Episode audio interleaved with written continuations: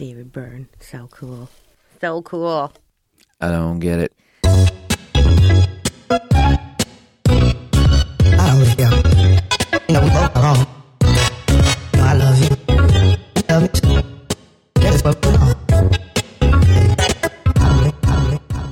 Hello, everyone. Hello, and welcome to I Don't Get It.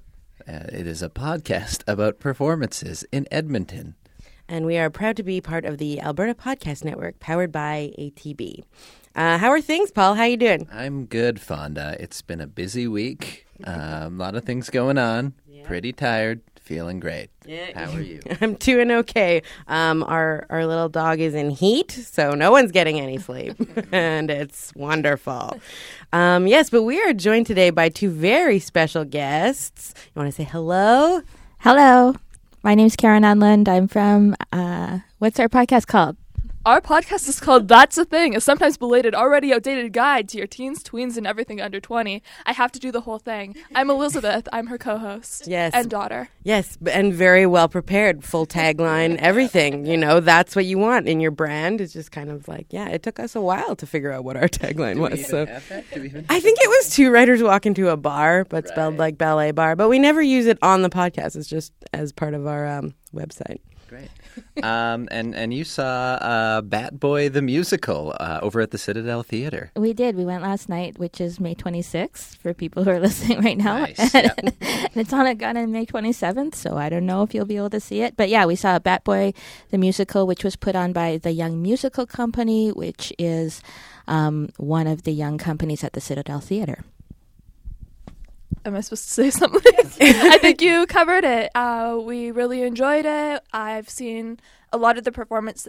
The performers in the Young Company, but I've never seen a show from the Young Company, and I was really impressed with it. So Cool. So, what is Bat Boy the musical about? Um, is is it related to Batman at all, or no, no, there. This is not about Batman. This is so. I don't know if you ever remember seeing in the early '90s the Weekly World News. I miss it dearly. Yes, it was uh, one of those supermarket tabloids, and it was more on the uh, the, the the fakest of fake news end of the tabloid spectrum, far before you were born, Elizabeth. and uh, so, a recurring character in the Weekly World News was Bat Boy, who was half bat, half human, and. Uh, it, it sort of became this iconic thing. He's got really pointy ears and fanged teeth, and they did a whole bunch of stories about Bat Boy. So the creators of this off Broadway musical came up with a whole story around Bat Boy and set it to music, and that's what we got to see. wow? Um, so so what? I guess what was the story of Bat Boy? It's it sounds like it's probably already tragic, but this is a romp of fun and good cheer and utter horror. Uh, I kept being like, yes, and mom was like, no. It was great. Uh, but basically, these three siblings in West Virginia are going caving, and they find this creature in the cave, and it's Bat Boy, and it attacks one of them, and they capture it and bring it home. And it's a story about how he starts adjusting to this small West Virginia town. And there's like this subplot where all the cows are dying and they're looking for something to blame. And so we see how it goes from Batboy being a monster to him being a very human individual and then back to being a monster again. And so it's kind of a fun human story about loving your Bat Boy. accepting everyone for you know. Well, so I'm I'm a bit curious. How do they how do they make Bat Boy happen? What's the costuming like? Um, so a lot of the costuming is acting, I would say. Yeah. So he does have big pointy ears, like pointier and floppier than Spock, I would say. Okay, good illustration. Yeah. But a, a lot of the rest of his costume is really in the actor. The actor's name is uh, Romar Neil Dungo, and a lot of it is how he at the beginning he's he's very um, he, his just movement is very like bestial and If you think Gollum from the Lord of the Rings movies, I think that was probably the inspiration and he nails it. This whole musical does really well with speaking with your body and physical language. And then uh, during the course of the show, we kind of have a My Fair Lady thing where he gets civilized, and and then and and then his body language is very upright, and he kind of has like a little bit of a British accent, and Cool, great. Um, uh, how would you how would you describe the music in the show? Like, was it a, uh, all in a particular style, or was it more of a variety? Um, the music is it's very rock. It's very uh, loud and in your face. I found it a little bit same soundy at times. It's just my preference. I don't think we came off of it with a lot of songs in our head. They all kind of built up to a group number, but the execution itself was really good. The band always seemed on point to me. I don't know a ton about how music actually works. Uh, a lot, most of the singing was really good. Um, it just kind of all ended at the same note, so it's not something I'd buy the soundtrack to, but it was fun to watch. I guess. It, it's like rock opera um, and lots of big production numbers, um, which is hard to do in the club at the Citadel because it's a small stage. But I think they did the best that they could with the with the with the space, and um, the the main lead character, which is Meredith Parker, is that her name? Yeah, um, played by Emma, the female lead Emily Rogers, has this amazing voice. We saw her in Heather's during the Fringe last year. Heather's. Yes, yeah, she Yes. was. she was Veronica. If you like Heather's, you would like Bat Boy. Yes, you would. I kept whispering lines from Heather's to mom, and I'm like, it's the same, except it's different because it's, it's more more horrifying somehow. It's perfect. Totally. Um, so uh, this is part of the Citadel uh, Theater's Young Company um, season. So that I guess there's um, the students in it. They go through a class throughout the year, and then it sort of culminates in either this production or a number of productions. I don't know if, how many productions, but I think this is the musical company's big production of the year for mm-hmm. sure. But the mm-hmm. Young Company does other things, I think. Yeah, I know. Running alongside this was also a Midsummer Night's Dream, uh, and I think I think it was yeah. The company was divided probably into the two for sort of the year-end show. Yeah. Mm-hmm. Okay. So in terms of you know like production value and things like that, there's you know there's costumes, set design. There, you said that there was a live band playing. Yes, there was a live band playing. and and you know fairly large cast. So how did you feel about you know um the the I guess the caliber of what's going on in these young company classes? well, the caliber was really impressive to me. I mean, these these are 16 to 21 year olds. Some of them have amazing presence. Like I just know we are going to see them on Edmonton stages and, and see them in the Fringe and, and all kinds of things for a long time. Um, Moses Kuyate has three different, very different roles, and he's he just is magnetic. He has the most incredible stage presence. He wasn't even saying anything, I was looking at his face. Like, this is the most interesting person I've ever seen in my life. It was incredible.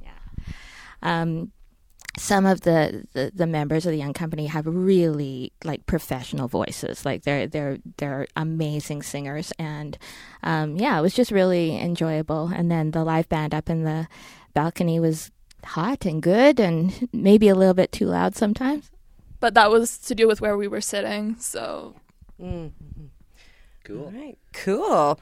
Well, that's interesting. So, like, would you recommend this for audiences of all ages, or was it kind of, you know, Elizabeth, was it a bit more your thing because you're watching people who are like closer to your age up there? yeah. Don't bring your toddler to this show. Okay. Yeah. uh, don't bring your squeamish grandmother to this show. Like, use your discretion. It definitely gets very horrifying near the end. Like, mom was squealing no, and I'm squealing yes, and it has to do with your personality and what you're interested in. So, I wouldn't say it's a show for everybody, but it's a really good show, I guess. and i would say given like we go to a lot of musical theater in edmonton and like it's on the caliber of anything we've seen. Like it's really it's not like it's good for young. It like mm-hmm. it's good. It's just good It's good, great. Well, you say you've seen a lot of musical theater, and I know that the Sterling Award um, nominees are being announced next Oh. week. Um, any any guesses as to what we'll see on there? for the musical Yeah. Favorites of the season, things you like. Not the unrepentant necrophile. right. Yeah. I wish, but not. I don't know. Maybe it was really good. She was a very good singer, so uh, that we might have that. Uh, what else have we seen that was amazing? Um, the one we were crazy about was Onegin. Yes, we were crazy about Onegin. I hope Onegin. yes, uh, we still listen to Onegin in the car. Oh yeah, yeah. The Citadel has had like a pretty musical heavy season.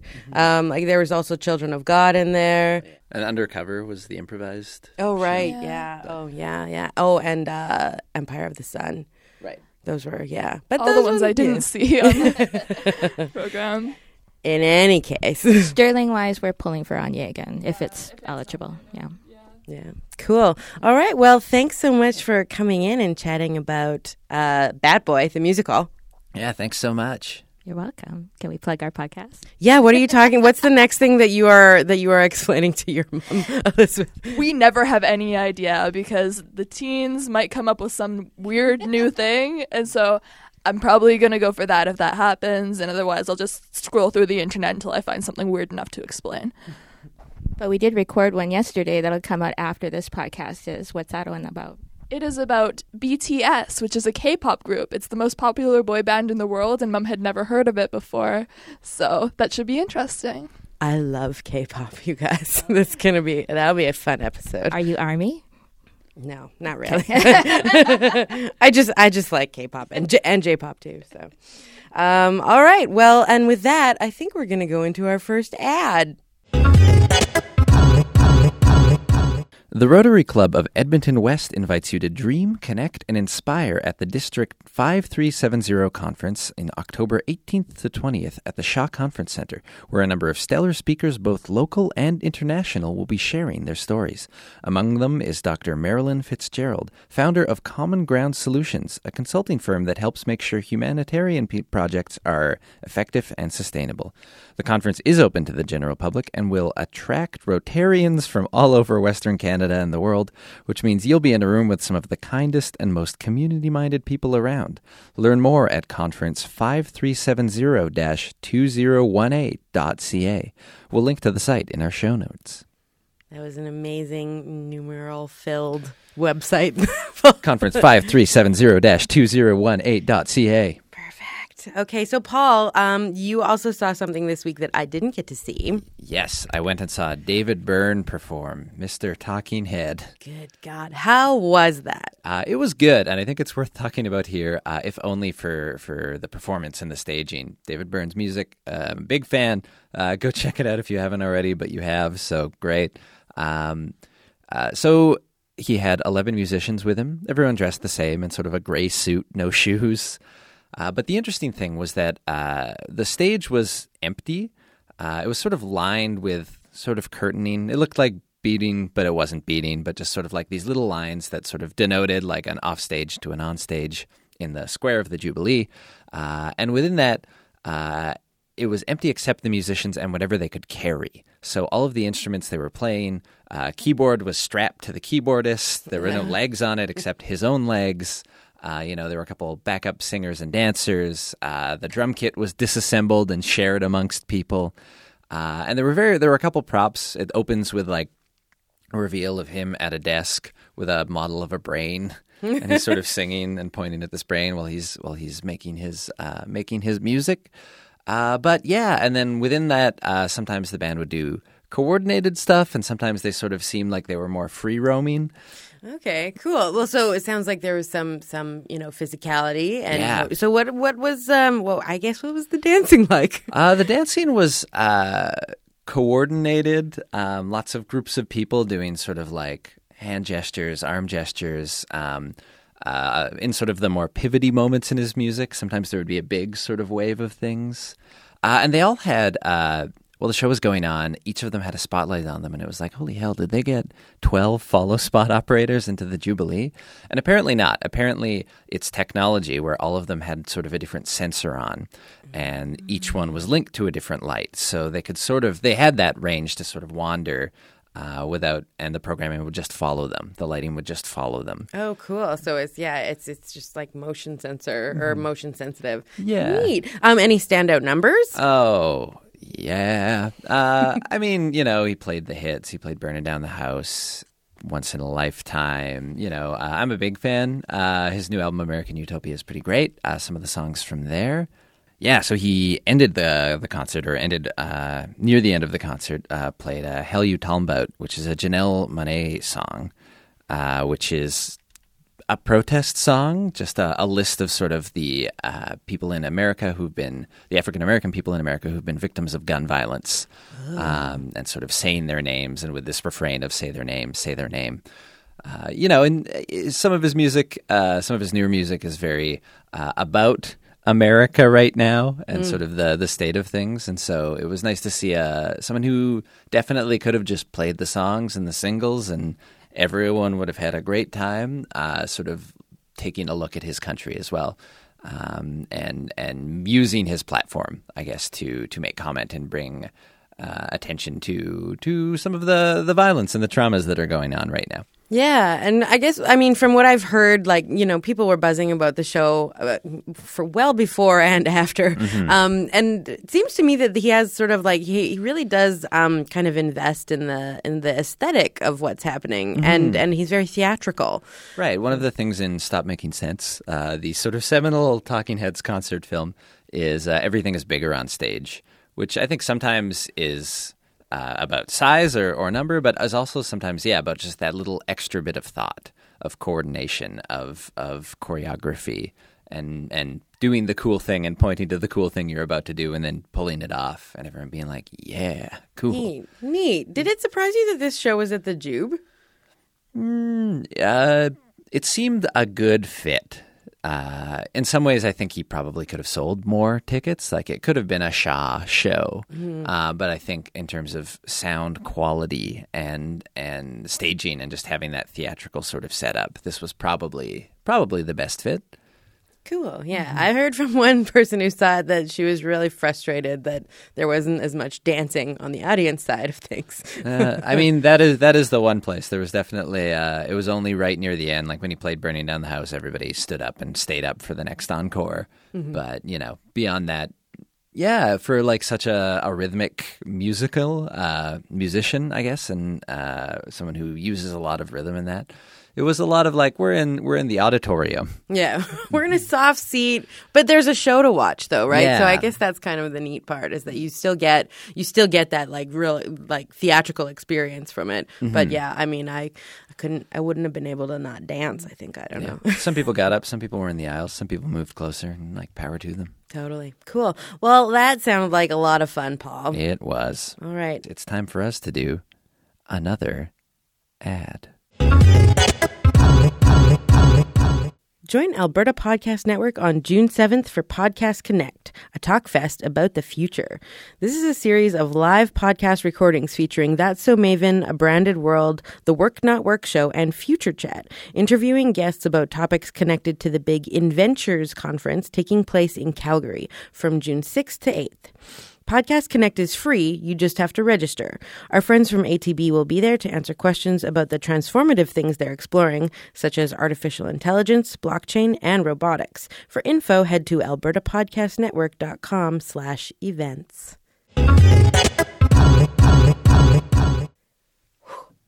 Nice.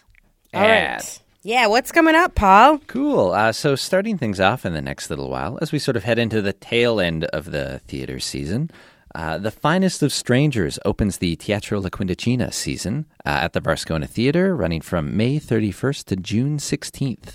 And on June 1st, Mercury Opera and Kalina are presenting a pop-up pierogi fundraiser for up for the upcoming production of Carmen in the Badlands.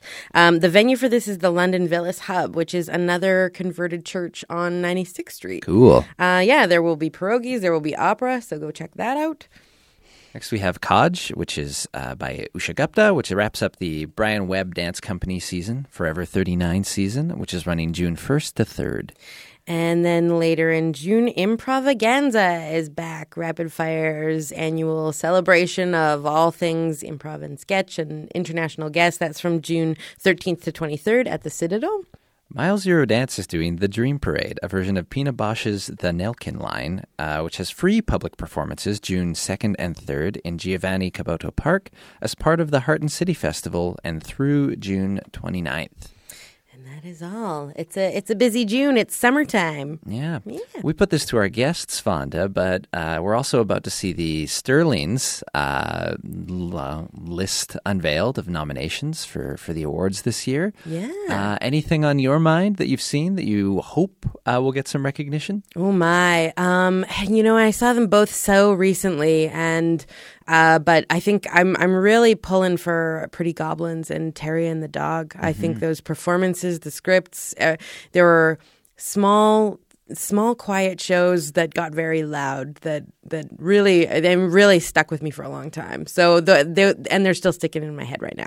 So that's how about you? What do you think, Paul? Cool. Uh, I think Children of God will get some love. The Citadel musical about uh, residential schools.